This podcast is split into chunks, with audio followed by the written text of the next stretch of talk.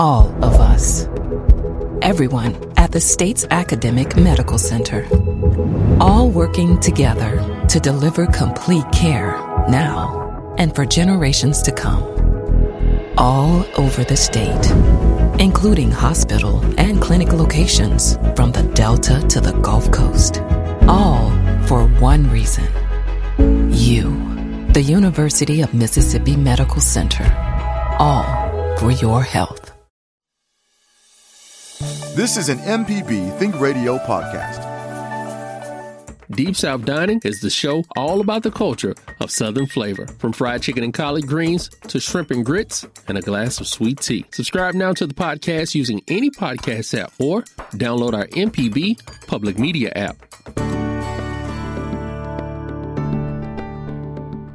Thanks for joining us. You're listening to Southern Remedy for Women, the show all about addressing issues of health and wellness from a woman's perspective. I'm your host, Dr. Michelle Owens. I am a OBGYN and maternal fetal medicine specialist at UMMC. And today I am joined by a sister friend, colleague, um, Dr. Christy Haygood, who is a gynecologic oncologist or GYN oncologist for short. She is a specialist in female cancers or cancers of the female tract. So, all your lady parts um, that um, might be vulnerable to cancer, she is the person who advocates, educates, um, who screens, and who treats. And so, we are so fortunate to have her today to celebrate with us September, which is okay, it's the intro to fall football season gets really up and going. But it is also Ovarian Cancer Awareness Month. And so we are kicking off the beginning of our month and um, wanted to do so with our guest, who's not our first timer, but hadn't been here in a while. She's a pre pandemic person, came in here, didn't recognize the studio, so we had to orient her a little bit. But so good to have Dr. Haygood with us this morning. Good morning. Good morning. Thank you for having me. It's always a pleasure to come and talk anywhere about ovary cancer and the things that I treat, and of course to be back in the studio again with you, Dr. Owens. It's um, I have known I, I, think I'll call you Michelle now, if that's okay. that's fine. Uh, we've known each other a very long time, and oh my then, gosh, yes. I feel like I look, as my grandmother would say, I've known her since she was knee high to a June bug, and that's about right. I mean, really, before I was in college, Isn't that crazy? Yeah, and now, crazy. and now here we are back again, and now I'm on staff at UMC, which is new to me but different. Gives a whole new depth to the education and things that we get to provide to the residents and yeah. the students. And well, having a chance to to have known you then and to watch you grow into this amazing force within women's healthcare has been amazing. Um, it makes people question my stated age, but um, no, no. but it is but it has really been wonderful, and I was so glad to see you return to Mississippi um, and to you know establish a practice um, in town here in Jackson to um, to be able to share your expertise and and your compassion and your kindness with the folks here at home. So for the people who might not have heard um, you as a guest on our show before, just kind of introduce yourself to the folks. Let them know, you know, where you're from and kind of what your training has been and um, go into a little bit of well we, they kind of know a little bit about what you do but maybe a little bit more in detail about what you're doing right now. Yeah absolutely. So GYN oncology is a long road. Um, we do seven years of training. So we actually train for four years as an OBGYN and then we do an additional three years of fellowship both to learn the kind of nuanced surgery parts, a little bit more expertise in pelvic surgery, and then to follow with the chemotherapy side as well for those GYN cancers. So we do both as GYN oncologists, which is a little bit different from either cancer surgeons. Typically, most of them just do surgery, um, and then you have medical oncologists that typically do chemotherapy. So a lot of GYN oncologists do both. We do both the surgery followed by chemo, as well as doing surveillance, and then um, we do some prophylactic stuff now, which really has increased over time. But um, that's what I do. And yeah, then, like the triple threat. yeah, they do it all. We do it. We do Yeah. a little bit of everything. Um, I'm from Mississippi. Uh, I'm from Crystal Springs. Grew up, you know, small town. Went to Copiah Academy. Went to Mississippi College. Then went to UMC for training. So um, moved to Birmingham. I, before I moved to Birmingham, I, I Birmingham. spent my whole life in a 26 mile radius. So uh, it was a big move, but it was what I felt I was called to do and what would give me the best opportunity to be able to do that. And then to be able to come back to this state. There aren't many of us here. There aren't many people. Um, first of all, there's not that many physicians. And there aren't a lot who look like you, by the way. Not not in oncology and not in GY even in GYN oncology. right. So Really underrepresented when you think about females. It's just not interestingly enough because there are lots of people they think of OBGYNs as being kind of more now, more female. But I mean, you still are kind of somewhat of a unicorn. We are. So even um, we are transitioning. The fellowships now are more female, um, and mostly because the numbers in OBGYN are so much more female led now. And that um, I love my male colleagues. I would never. I would never say anything about that, but um, it is more female now um, in training, but around here, still about 50 50. Um, Yeah. I mean, I, I thought that was really one of the unique things when I left Baltimore and came to Mississippi. In the OBGYN department at that time, there were two OBGYN, two female OBGYNs in the whole department total. When I came here. Yeah, and that was in 2004. So, which was really surprising because we've been hearing, oh, since the like late 80s, early 90s, there's been this shift, and now OBGYN is predominantly female. But there were still there are still pockets and places, even within our field, where they there the numbers don't really reflect kind of the national trends. And so, um, what I found is that, especially in the deep south, that tends to be the case. Um, And we are also, as since we're sitting here as two female subspecialists in Right. OB, in the specialty of OBGYN, um, it's interesting because for a long time at specialty meetings, you could you would if you were going to the meetings where there were general OBGYNs, you would see more women. But when you went to your subspecialty meetings, there were still way more men than there were women. Right. And so it was it it has taken a while for um, the pendulum to shift a little bit. Um, and and I think, look, I think it takes us all, um, and I think that there are definitely wonderful things that are brought to our specialty by all people who endeavor to do Absolutely. their best to help improve the health care of women in general. Um, but it sure is good to have some some ladies in the club. Some some moms. I also am a mom of Yeah. three. And that, three is the magic number, by the way. We love three. That's great.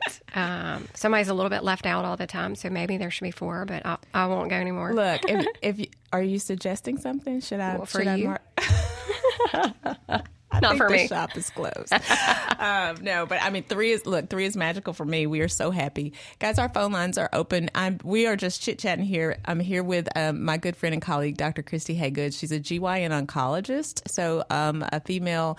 Um, tract cancer specialist and we are talking so we really can talk about all things lady cancer um, but specifically since September is ovarian cancer awareness month, we kind of want to focus a little bit on giving people some information on ovarian cancer. And she and I were talking during the break about um, the one of the last times, or maybe the time before the last, when sh- when we were here together, and we had an opportunity, um, Dr. Brown and I, to do a wonderful show where we actually had a patient um, and a look a patient and a friend um, and and dr haygood was with us um, for that for that segment too. It was the four of us uh, sitting around the sitting around the table. And um, we were speaking about that because we are here together today um, and while dr brown is out um, at a conference um, unfortunately, Lori Newcomb, who was the person who was here with us in that studio, that patient, that advocate, that wonderful, amazing human, um, succumbed to her disease. Um, but man, she did it so gracefully, and she was just the epitome of, of grace and, and style and advocacy and light and positivity. And so we had that little moment where we were here and excited and at the same time there was a little bit of of sadness. Grief. Yeah. Mm-hmm. And Yeah. and because her loss was palpable. Um, and I think we still feel it Yes, absolutely. which is which is just a, I think a, a huge testament to the tremendous like the tremendous influence that we have as as people. Um, you don't have to have a fancy degree. Nope. Um, you don't have to you know have accolades and titles and all these other things but just the the relationships and how you can take something that happens to you and use it. and use it to Yeah. really be a strong voice and and to create space and positivity in the world, which is just an amazing thing that we had the the privilege and honor of watching her do. Yep. It's not, um, a lot of times cancer is, I would say cancer is never the story that anybody wants to write or wants in their life. But the way that we use our experiences to prevent, to help treatment, to advance research. And I, I don't know that in my lifetime I'll see another patient that did that as well as Lori did. She had a lot of resources and she used every bit of those, not to help herself because she kind of knew that everything she did would be to help somebody else. And if it was screening or if it was, let's prevent this from ever coming back, let's hope no one ever has a recurrence, let's hope people always understand how their family history plays into this, let's hope people always know. I think Lori's biggest advocacy was in making sure that women understood that the symptoms are sneaky and they're tricky. They and- are look, ovarian cancer is super sneaky. That's right. Like super Exactly. sneaky. It is the it is probably one of the more tricky ones of all of them. I, I don't know that there's one that would be um, more subtle in its beginnings. Um, well said. and so that was probably the biggest thing Lori said was, look, women, you got to understand that if you are having something that's not going away, if you have a pain that just doesn't feel right, if you're you need to know who you can talk to about that and you need to be an advocate for yourself um, and and just being aware of symptoms and being aware of your body functions and how important that is and to have somebody that you trust to be able to go to and say i've i've got this thing that's not going away and, and i need to talk to a doctor about it and i need somebody to take me seriously and to get the tests that i need done. And then to advocate for yourself if you're not listened to or don't feel like you're being taken seriously. I think Lori did that really well. Yeah, she did. I think a wonderful model and a wonderful example of a person that that you know had a really difficult road that she traveled, but she traveled it with with joy and and with optimism. Um, And hope. yeah, and hope. Absolutely. So um, we have a caller on the line, and so we are going to pause right there because all those things that you mentioned, we are definitely going to kind of touch on a little bit so that people have a little bit more awareness. But we are going to stop for a second and hear from Rebecca, who's calling us from Gulfport this morning. Good morning, Rebecca. Good morning from the rainy little coast. oh goodness! Look, and this, and when I think of the coast, I'm always thinking sunshine and Beach. sand. Absolutely. Well, I can I can actually see one patch of blue sky, so we're we're doing good. What's your question? Eh, Anyways, I I had a, a Pap smear for the first time in like ten years, and it came back, and she said, "Well, your Pap smear is negative, but you were positive for HPV," and dropped it right there and never said anything else. Um, is this something I should be worried about? So, um, so Dr. Haygood, um, because and this is a you know what Rebecca, that's a great question. Um, H because a lot of people now will have additional information on your Pap smears. A long time ago, it was just are the cells normal? Are they not normal? Did you Yes have no. enough? Are they the right ones? That kind of thing. Um, now. There's there are so many different additional pieces of information that we can can obtain and HPV typing for Pap smears, which by the way, Pap smears are screening for cervical cancer. Bingo. Okay, so screening for cervical cancer, and so part of cervical cancer screening, which for the most part is actually being done less frequently than we used to do it. That's it. right. Um, but the cervical cancer screening that is done can often give you information about HPV, which is the human papillomavirus, and that is the virus that is primarily responsible for causing um, most the most common types of ovarian cancer. And there are a bunch of different types, but they take HPV and they split it into two categories for the most part. There's a high risk HPV category mm-hmm. and a low risk HPV category. And the MFM is going to allow the GYN oncologist to take it from there. so that's exactly right. Um, and one important point that I wanted to be sure that we talked about too is that because ovary cancer is sneaky, a lot of women will think, well, I had a pap smear and that was normal, so I don't have ovary cancer. But that's not necessarily true um, because pap smears only look at the outside of the cervix and then a small amount of cells on the inside of the cervix. And and like Dr. Owen said, what we're trying to pick up um, with a pap smear is are there abnormal cells or not abnormal cells on the cervix? And then do we detect HPV? Because what we know now, not just cervical cancer, but also oropharyngeal cancers now, the vast majority of those are caused by the HPV virus. Now, here's what I tell all my patients about HPV. If you've had sex in America, you've had HPV. So don't be freaked out about it. Don't be scared about it. Now, here's the other thing about HPV is it's a little bit tricky. So if you get um, told you have positive HPV test, it does not mean that you cheated on your spouse or your spouse cheated on you.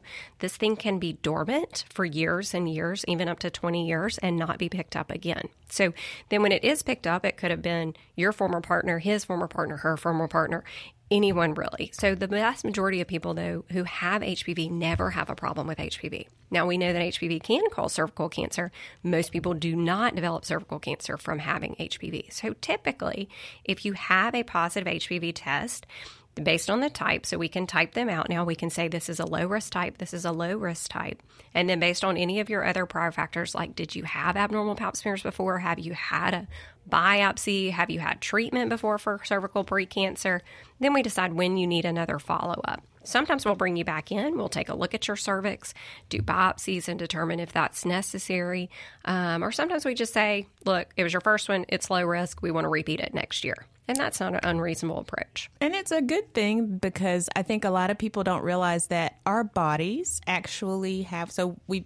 COVID has made everybody virologists. Everybody is a virologist it. and an immunologist. That's right. And so when we're talking specifically about HPV and risk, um, one of the things that I think gets lost in that is that sometimes you can be exposed to that virus and your body can clear it, and it's done, and yeah. you never even know about it. And and so that's why when you mention sometimes you just take a look, or you'll say we'll hold off and we'll repeat it later or whatever, and it can quote go away. Right. Now, cancer doesn't go away on its own. Cancer requires treatment. But if you just have an HPV infection or exposure, your body, most people's Should. bodies, mm-hmm. um, have the ability to actually fight that viral infection and keep it under control or eliminate it to the extent that it does not have to be a significant risk factor for you. Can we put in one plug too Please. for the vaccine? So Go, please go right ahead. Yep. I was going to hit that one too. Next, next topic. Um, so for Gardasil vaccine, so this is a vaccine that we actually have against the HPV virus. It currently covers for nine different types of viruses, and that covers about ninety-seven percent of the cervical cancers in the U.S., which is really huge. It's so, amazing. Right. It is amazing. And and we so here's what you'll kind of read on the internet is that we don't have the data to say in the US that we decrease cancer rates based on the Gardasil vaccine. And that's technically true. But, but to caveat that is what we know is that based on Australian data over Also, if we're talking about vaccines, we have to mention safety data. Gardasil has over 20 years of safety data. So it's been FDA approved for 20 years, which means not only do we have 20 years of safety data since it's been approved, we had to have safety data for 10 plus years before it was approved. So um, it's a very safe vaccine and it's extremely effective. In fact, it's so effective that while it used to be only approved up to age 26, it's recently been approved up to age 45. And that's based on the rise of, of throat and oral cancers actually in men. So, not just women who need to be vaccinated for this because there's no pap smear for men, so we don't pick it up as easily, but they're carriers. And Poor so, guys. Yeah. You guys are missing out. No pap smear for you. Sorry, dudes. Um, you do have to get your prostate checked, though, so I wouldn't want to sign up for that Good necessarily. Point. That, there is that part. Um, so, Rebecca, I think one of the good things would be because you mentioned that you were told you were HPV positive. I think a good follow up question to your your um, care provider would be what type mm-hmm. of HPV that you are positive for. And usually they will be able to tell you whether it's a high risk or low risk. And the other thing is if you request your records or if you see that in a medical report, because a lot of people have access to um, reports now and you can see them, you guys will see these streams of numbers, long numbers. Um, and so these are usually like numbers like 6, 11, 18, you know 16 32 30 like all these different numbers. And those numbers are the subtypes where they determine um, if they are in the high risk or low risk category. It's not like a numerical thing so it's not just like based on where the number is it's high risk or low risk but it's specific to the particular viral subtype. So just be aware that when you see those reports it may look really confusing but the biggest the, I guess the most important information is if it's high risk or low risk. And the other thing that I would say is the significance of that information for you in particular, Rebecca, is going to also um, be based on other things. Do you smoke? Mm-hmm. Are you a person who's immunocompromised for some other reason? Other things that would increase your risk overall. Um, because that information will be important in your um, provider determining what the next steps need to be for you and how often you need to be followed. Right. So it may not be anything that you need to do urgent, um, but I definitely would suggest that you have a follow up plan. And that follow up plan at minimum needs to be a recheck at some point. Okay. Thanks a lot. Awesome. Thanks so much for your question. So um, I've really got so guys. One other thing to think about. So HPV, we talked about that as a a cause for um, cervical cancer, but is HPV related to ovarian cancer? It is not. Good to know. Today's show is focused on ovarian cancer awareness, but since we have a person with much more diverse expertise than that here with us today, we are joined by Dr. Christy Haygood, who is gynecologic oncologist. Say that 10 times fast. um, and so we are talking all things female cancer, but we are trying to take special moments out to talk specifically about ovarian cancer since this month is ovarian cancer awareness. Um, so, what do you know about ovarian cancer? We have talked a little bit about how sneaky of a booger that is. Um, but let's talk a little bit more about it. So, Dr. Haygood, can you speak specifically? We've talked about this thing, and we and and I know that there's some good news about cancer in general, and and and especially in, in female cancers when we think about death rates. But so, how is a person like, what are the risk factors? We had a caller that spoke to us about HPV or asked about HPV, and we talked about the link between HPV and cervical cancer. Fortunately, HPV is not related to ovarian cancer, but what things do put you at risk for ovarian cancer? Yeah, so some things that we think about for risk of ovarian cancer specifically, probably the biggest factor is your family history. And that's why, as long as you can, you always should know your family history. So, specifically knowing did my family have um, breast cancer because some of those are linked, those genetic mutations that lead to cancer development. So that's important. Other things like um, having long cycles, meaning you started your periods early, you went into menopause late, not having children is actually a risk factor for ovarian cancer. Um, not breastfeeding is a risk factor. Um, and then, eh, you know, things that would decrease your risk being on birth control pills, having children. So that's kind of one of those, things, things, that I think is pretty interesting. So not having children, mm-hmm. but then on this on the at the same time being on birth control pills will decrease your risk. So not having children can put you at risk or is a risk factor. That's right. But being on birth control pills decreases your risk. Um, so how does that work? Yeah. So fundamentally, um, so if you think to me, this is the way I think about it. So cancer always develops or develops from a defect or a um, change in our DNA or the way that our cell can repair itself. And so, what we think about is the more times that you do something, the more times you have a chance for error. And essentially, that's what's happening every time that you ovulate or every time that your ovaries are going through those cycles, you have more of a chance for error. And then that can lead to a cancer development. So, birth control pills or having a child means that that's a period of time that you are not ovulating, that your ovaries are quiet, and so they are not working which is okay. I mean, they're working enough to give you hormones, but they're not ovulating, which means releasing an egg and then changing. Yeah, that's a lot of change Yeah. that has it's a lot of change that happens in that cycle, ladies. That's right. That's yeah, exactly it's right. it's not just about the part that we see or the part that we feel. There's a lot of other fancy chemical cellular stuff that's Mm-hmm. happening in in our ovaries and also in the uterus. That's right. Same um, thing. that precede that. And so that it's funny. I asked that question because that's the way that I always thought about it when I was trying to like learn Yep. why this makes sense. Yep. Because it's like, well, if you're doing something that makes those cells work and turn over regularly, then that's the time when they are susceptible to changes That's right. that predis- that that could could turn into cancer. Right. But if they're sitting back, quiet, hanging out, not doing anything except the the bare minimum, Mm-hmm. then they have less. There's less of a likelihood that they're going to get in trouble. That's exactly right. And I that, that's what we know about genetic changes too. Is so what can happen is when those those cells are going through all those changes and they have an error, typically we are designed to have our cells repair themselves. But a genetic mutation or something that you inherited from your family or that your body has developed on its own means that your cell doesn't have the ability to repair itself. When that happens, those cells go out of control. They grow incredibly fast. They have too many. They can't die. They forget how to die, which makes them become cancer. Um, and that's probably the biggest change that I've seen in our lifetime um, is how much we know about how genetics play into that, and then specifically how we can target those mutations, which is incredibly exciting. It's a good time to be an oncologist because that we have made. And we just got the results this morning. I'm actually pretty excited about it. But for patients that have either tumor molecular changes that we can target or patients that have a genetic mutation that we can target, we have increased their survival times by 50%.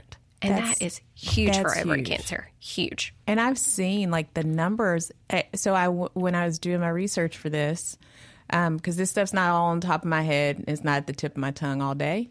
But um, I looked at the trends mm-hmm. in in ovarian cancer diagnosis over time, mm-hmm. and so that thing got real steep. It was a big hill right around that 1950s, 60s time frame, and it stayed up there really, really high for a long time. But if you look over the past 20 years, it's like taking it's plummeting. I mm-hmm. mean, that I can actually say that term. It's plummeting. Like it is going down, like just as quickly as there was that Yep. steep you know increase or incline like we're reversing that. And i thought wow that's really exciting. Um, and so we'll talk a little bit more about some of the reasons why that is. But for right now we're going to hear from trish who has patiently been waiting. She is calling us from jones county. Good morning trish. Good morning. My question is how does sugar affect our immune system? And how does our immune system affect whether or not we catch cancer? So, so Dr. Haygood, are there any? Um, so, first of all, I know sugar does affect our immunity, and for those those um, high, like the higher the sugar content. Um, the more of an influence or impact they have, a negative influence on our immune system. But one of the things that Trish brings up that I think is really important is the concept of what is the relationship between our immunity Yep. and and Cancer. cancer cancer risk. Um, and the next thing that I think is interesting is how likely how likely are we, or is it can we? Because we can catch a lot of things from one another. How likely are we to catch cancer or to develop cancer as a result of changes in our immunity? Yeah, so great question. Um, so here's what we know, which is not a huge amount, but from a basic cellular level, like I was talking about, the the we were designed that when our cells have defects or our cells have a problem or they are sick, our bodies are designed to fight that and they are designed to repair those. And that's our immune system, which is another way that we've made a huge bump in the treatments is being able to target specifically the body's own immune system and our built-in natural repair processes to go and take care of or to treat that cancer. So when we think about how does sugar kind of affect that and how does having and eh, the studies are a little bit mixed as far as um, ovary cancer goes. Is there is data, at least from a basic metabolic level, that having higher sugar and essentially feeding the cancer. So you your body needs sugar. Everybody needs a little bit of, of sugar in their diet. I won't I won't say that you don't. I think I need more. I do. You probably do. Specifically cake. It's the best kind of sugar to have. I like kidding. that.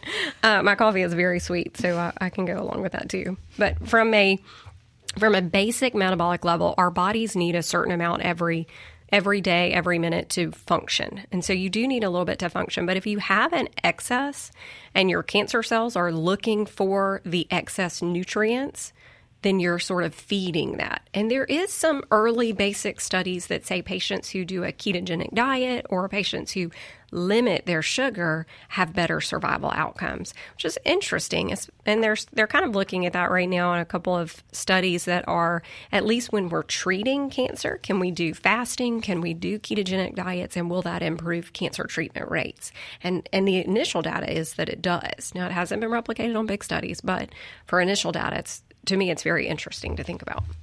So, Trish, does that help to answer your question? Yes, thank you. Thank you very much. Appreciate No, thank you so much for your call and for bringing up the issue of the link between immunity and cancer, and also the importance of nutrition and how nutrition might um, influence or impact. So, one of the things that we um, often uh, talk about here on the show because we we are MDs, Dr. Brown and I, um, and so we were tra- both trained in allopathic medicine. Um, but we've had we have guests who um, are naturopaths who do holistic medicine, who offer complementary medicine and other therapies. And one of the things I think that a lot of times on the allopathic side, um, as physicians, we are sometimes criticized because everybody's like, "Oh, you just want to give us a pill," you know. Like we never really focus as much on those other things. And I will say that our training in our clinical years on nutrition and those kinds of things is not really great. Limited. It is not really great.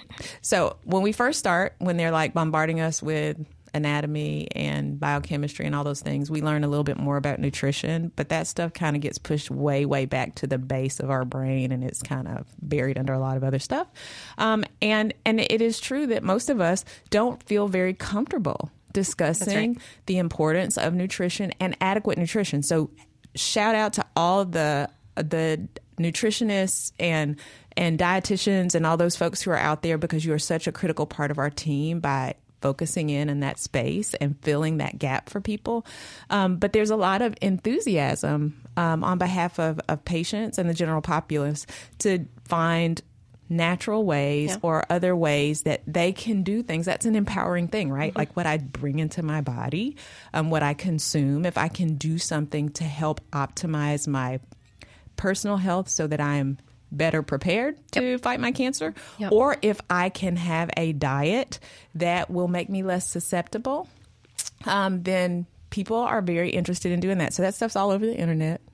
Um, some of it has reasonable data behind it, and then some of it's a little sketchy, guys. It's a little sketchy. Um, so I totally believe that there are definitely natural approaches that are very effective. Um, and I'm a huge proponent of people seeking that out when they find good information. Um, and if it works for you, I think that's fantastic. If you're a person who's had a a, uh dietary application in your life that has helped you in your cancer journey or that's made things better for you, we'd love to hear that story. Our phone lines are open. We are talking about ovarian cancer. We can talk about endometrial cancer. We've talked about cervical cancer. We are talking about cancers in women um, here with our special guest and expert, Dr. Christy Haygood, who is a gynecologic oncologist or GYN oncologist practicing at St. Dominic and at UMMC. And so we have a couple of calls on the line. So we're going to go directly to the phone lines and hear first from Hazel, who's calling us from Sugarlock. Good morning, Hazel. Good morning. Good morning. Um, first off, I, I just wanted to say that um, my sister, she has ovarian cancer. She's had it for three years and three months now, and she is currently on hospice. Um, her, actually, today they told us her kidneys are failing. So, but um, yeah, she fought a, a hard fight, and I'm gonna get through this out crying, but she fought a hard fight, and she was um, like your friend that passed. She was very gracious lady, and um, she never let it get her down. People looked at her and they didn't even think she had cancer until you see her now, you know, and then you obviously. But her ovarian cancer um, spread to her brain. Um, back in August, uh, she had a uh, well, the first Sunday in August, she had a, a seizure, and they rushed her to the hospital. Of course, sent her to UAB in Birmingham and said that um, she had it had she had hundreds of little tumors in her brain. So course there was nothing else they could do. But um, I, I just wanted to say, when my sister before she first got sick, her symptoms was she um, and right now she's 61, and so she she developed this what I think at 58. But she for as long as I can remember, she had very, very heavy periods. And she, whenever she'd be on her period, she couldn't even leave the house because she said it was so bad. And that went on for a while. And then the next thing she developed, before we knew she had cancer now, the next thing that she was having was reoccurring, um, um, I lost my train of thought, reoccurring um, urinary tract infection. Mm-hmm. And we didn't think anything about it, but every time I talked to her, she said, Sissy, I'm just feeling bad again. That's another, you know, infection. And I told her, I said, Sissy, they need to do some blood work on you or something. But um, rock on a little while longer. She, um, in February of 2019, she was she was diagnosed in June, but in February of 2019, she um, we went on a little vacation, and we could feel some something on her lower abdomen. And I told her, I said, sis, as soon as you get home, you go to the emergency room and you tell them to do a CT scan on you. Well, she had been to her uh, her gynecologist before then, like two months before, and they did an ultrasound and said that it was some um, um, cyst on her ovaries. So they didn't do a scan then, but in February of 2019, they did do a CT scan, and that is how they found her ovarian cancer, and she was stage three already. Mm-hmm uh, almost stage four, and that was in 2019. And she did 67 rounds of chemo. She was never in remission, mm-hmm. and they tried every kind of chemo they could think of. And like I said, in this August, she uh, it spread to her brain, and now she's you know terminal. But um, the comment that I wanted to make is, and I know y'all are busy, but um, why why don't the doctors do a CT scan yearly to check for ovarian cancer because in our in our understanding that is the only way they can detect ovarian cancer. Shouldn't it be done like they do a mammogram every year and a pap, pap smear every year? Hazel, thank you so much for sharing your so- story, and our our hearts go out to you and your family as you are kind of walking this journey with your sister. Um, it is incredibly difficult. Um, yeah. And I'm going to go ahead and you, but you raised so many good questions yep. and and some good points that we had talked about making sure we covered. Um, so one is just some of the symptoms yeah. that people can so, have, and then the other is is about screening, right? Like mm-hmm. how do we? This thing is Why really find it. Yeah. Yeah. What's wh- what's the best way to find it? Yeah. And, and and how good are we at doing that? Not very good. So, um, so you're exactly right. So, um, there are no good symptoms. So, essentially, uh, women that have bleeding, typically after menopause, where you get worried about that, we initially go looking for it, and oftentimes that's how we find endometrial cancer. But women who complain of hey, I had a little bit of back pain. I had a little bit of bloating. I'm gaining a little weight. My stomach feels a little bit bigger. Um, I had some recurrent UTIs, which could be a symptom. Those none of those individually automatically point to, to ovarian cancer, not like bleeding does, or um, a cervical pap smear that's abnormal. None of those point to ovarian cancer, and so. Um, all of those symptoms put together might make a physician um, suspicious, but none of them say, hey, this is ovary cancer. Um, I think getting an ultrasound is typically a, a, good way for people to start a workup. It certainly does not diagnose ovary cancer, and even a CT scan does not diagnose ovarian cancer. And that the point that you brought up about why don't we just do a CT scan on everybody? So we looked at a really big study um, across the nation. It, actually came out of UAB. Um, where we try to figure out is there a way that we can screen for ovary cancer? And unfortunately, what we found was that we didn't pick up very many ovary cancers, but what we did was a lot of unnecessary surgeries on women who didn't need them. And then like say we found a cyst so we did surgery but then they had a complication from their surgery but their cyst was actually benign. And so from a screening standpoint doing a ct scan on everybody is not a great screening tool. Um, like a pap smear which is not invasive and um, cost effective and patients tolerate it very well ct scan doesn't really fit into that category. Um, and it's kind of the same with ultrasound being a starting point, but not necessarily the be all end all. Sometimes we do lab work, like a CA 125. You might hear talked about that's a marker in the blood. It's also not perfect. Um, it's it's not great at picking things up, um, but it can give us a little bit more information.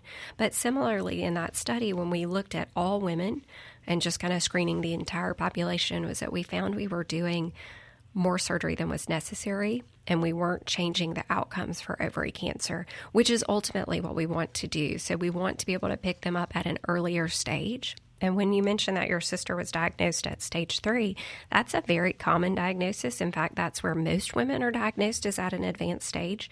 Um, just because the symptoms are sneaky. The other thing that's a little bit different about ovary cancer, too, is that ovaries are exposed to kind of everything in the abdomen. So the peritoneal fluid, the omentum, which you hear talked about, the bowels, all of that lives right next to there. So those cancer cells can kind of easily spread within the abdominal cavity. They have a lot of close neighbors. Yep, that's exactly I, right. I will say this. I will say this as well. Then I'll get off the line. But um, she she tested negative for the um, the B something or another. Yeah, What? BRCA. Mm-hmm. she tested negative for it, and then my gynecologist, um, since you know we're sisters, she, they checked me, and I was negative for it as well. But since I was having some issues, they went ahead and uh, removed my ovaries as well because I had had a partial hysterectomy years ago. So they went ahead and got my ovaries out just to be on the safe side because my doctor said, well, even though you tested negative, that don't mean that you can't get ovarian cancer. So I'm like, take them. Yeah, and yeah, and that's right. That's right. Just because you're negative, uh, I tell people a lot of times it's not that um, because we don't know all the things that lead to ovary cancer, and so just because you tested negative for this doesn't mean that you are not going to get it. That's right. Well, thank you so much, ladies, and um, I appreciate y'all. We're keeping you in thoughts and prayers, Hazel. Have a great weekend. Thank you. Bye bye. Bye bye. Um, so there were a couple of things. Um, gosh, Hazel, I keep thinking about that. Um, she mentioned also that um, the cyst on the ovaries. And so this is one of those things that can be very disconcerting to people. I have a cyst on my ovaries. Um, when should a person be concerned, or should they be concerned?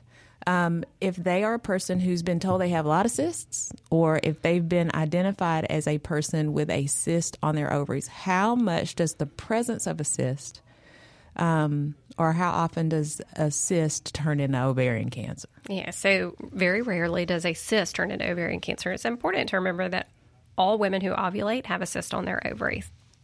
So, if you are trying to get pregnant, or if you would not like to get pregnant but you're ovulating, you have a cyst on your ovary, and that's normal. That's perfectly normal. That's the exact way we were designed. So, the way that that should work, though, is that cyst ruptures or it opens, the egg comes out, we ovulate, bingo, the ovary resolves your cyst. So, when we get worried about that, is now, size wise can be a problem. So, three to four centimeters can be perfectly normal for a cyst that's about to ovulate or about to release that egg. Anything over that, you start to be like, mm, uh, we might want to check this out again. We might want to watch this.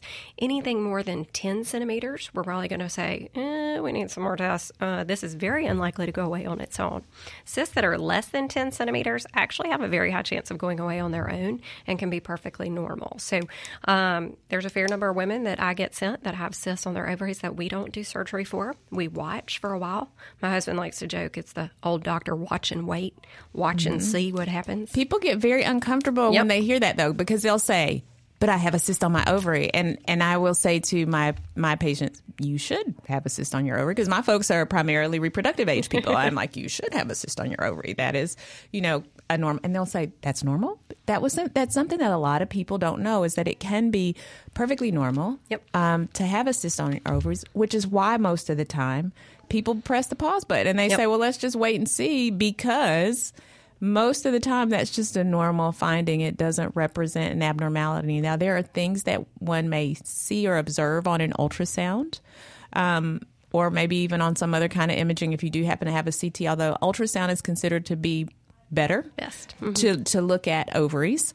Um, and so there are changes that we may see on ultrasound that may make us more concerned, or we're more concerned about this cyst than another because they don't all look the same. That's right. Um, and so um, either a radiologist or a person who's trained in interpretation of, of pelvic ultrasound can kind of help to clarify um, whether or not it's something that looks concerning or not. But just because you have an ovarian cyst doesn't mean that you have cancer, and it doesn't mean that that cyst is going to become cancer. Um, one of the other things that was mentioned really quickly, and I know we're down to the last couple of minutes, but how does age play into ovarian cancer risk? And the other thing is, does everybody need a CA 125? Or when do you need a CA 125? Yep. So, age, um, cancer development is, is directly related to age. So, people who are over the age of 50 typically are at higher risk of developing ovary cancer. So, menopausal status is typically when women are diagnosed. Um, there are some younger women who are diagnosed. Of course, there's outliers, but typically most people after the age of 50. Um, and should everybody get a CA 125? So, um, I personally am not going to get one because it's not a good marker. So, it's it's just not great. I mean, I've seen um, the normal value is under 35. Um, and I've seen people who had the flu um, that were in the 3000s. So uh, anything that irritates the peritoneum, so did you have a stomach virus? Do you have diverticulitis? Did you have a UTI? Any of that can make your CA125 be elevated. And so it's not a good screening test. It's something that would lead us to do further workup or invasive procedures when you didn't really need that to begin with. People who do need a CA125, and one thing that you could do, so we talked about knowing your family genetics and knowing your family history. So we have found that people who have genetic risk or high risk for family cancer, family related cancers, um, doing a CA125 and an ultrasound over a long term period can be helpful for them. And so the other thing is if you have a cyst on your ovary, you're worried about it, you can get a CA125 and that may be helpful for further workup. So that's pretty good, guys. So everybody doesn't need a CA 125, and if you just go grabbing one, you might find yourself with information In that pickle. Yeah that that that actually may not help and may do more harm than good. Um, but in certain select populations, with your um, clinician's advice, it may be advisable for you to be one of those people, and usually that's done in concert with ultrasound and right. other things in the highest risk groups. Um, so we are down to about the last thirty seconds or so of our show. So any closing closing uh, wisdom that you'd like to give for folks out there? Yeah, well, I do want to put in just one plug for the Nukes Ovarian Cycle, um, which is going to be on September 22nd. It's a Thursday from 9 to 2 in the district at, in, of Eastover. Um, come ride a bike, don't ride a bike, come see us, come join your money for us to help raise funds for ovary cancer research. That would be wonderful. Please do that. It's great, and you know what? It's such a fun it's good to get active and to. And we talked about exercise and Indeed. nutrition. Yes. Absolutely, Great event. fantastic. Christy Haygood, I am so glad you came to hang out with me for having me. today. You'll have to come back again because look, it's so many more things that we can talk about, and there were like 50 million other things that we didn't get a chance to discuss today. But I will be so glad to have you back. Thank you so much for being with us and for all the wonderful work you do um, in helping women usher through some of the most difficult times of their lives. You're a star. Yeah, thank you. I appreciate it. Well, guys, our time is up. It went really fast. Today's Southern Remedy was produced and engineered by none other than the man, Jay White. Um, in, doc- in, in absentia for Dr. Allie Brown, I'm Dr. Michelle Owens. Thank you so much for being with us. Join us next Friday, same time, same bat channel for Southern Remedy for Women. Y'all be safe and be kind. This is an MPB Think Radio podcast. To hear previous shows, visit MPBOnline.org or download the MPB Public Radio app to listen on your iPhone or Android phone on demand.